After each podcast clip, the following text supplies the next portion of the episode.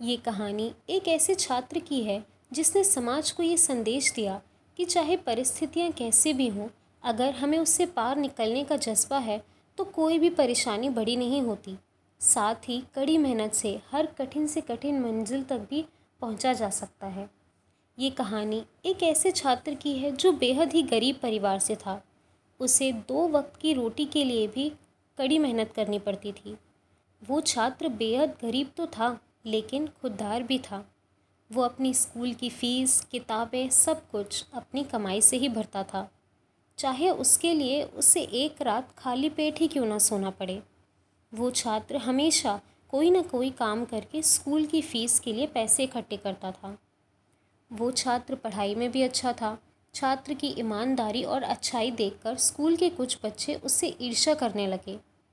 एक बार उन बच्चों ने उस छात्र को चोरी के इल्ज़ाम में फंसाने का सोचा। उन्होंने स्कूल के प्रिंसिपल से जाकर उस छात्र की शिकायत कर दी कि वो हमेशा दूसरों के पैसे चुराता है। पैसे चुराकर वो स्कूल की फ़ीस भरता है और किताबें खरीदता है। बच्चों ने प्रिंसिपल से छात्र को उचित दंड देने के लिए कहा।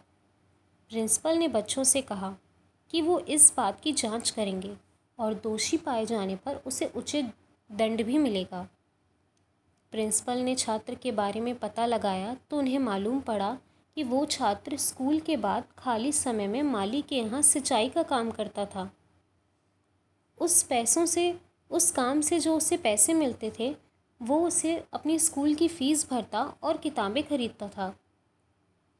अगले दिन प्रिंसिपल ने उस बच्चे को सबके सामने बुलाया और उससे पूछा कि तुम्हें इतनी दिक्कत होती है तो तुम अपने स्कूल की फ़ीस मुझसे माफ़ क्यों नहीं करवा लेते?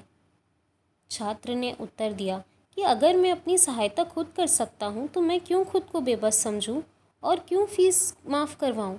आखिर दूसरे बच्चों के माता पिता भी तो मेहनत कर कर ही फ़ीस देते हैं ना? तो मैं भी मेहनत करके अपनी फ़ीस जमा करता हूँ। इसमें गलत क्या है? वैसे भी आपने ही सिखाया है। कर्म ही सबसे बड़ी पूजा है।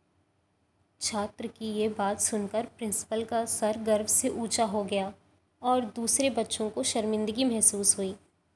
जी हाँ हम बात कर रहे हैं महान लेखक बंकिम चंद्र चट्टोपाध्याय जी की। बड़े होकर ये छात्र सदानंद चट्टोपाध्याय के नाम से भी जाने जाने लगे। सदानंद चट्टोपाध्याय को बंगाल के शिक्षा संगठन के डायरेक्टर का पद मिला था। इस कहानी से हमें ये शिक्षा मिलती है कि हमेशा इंसान को अपने कर्मों पर विश्वास रखना चाहिए।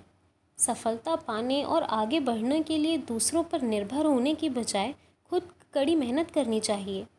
मेहनती और ईमानदार व्यक्ति हमेशा बुलंदियों की ऊंचाइयों को छूता है।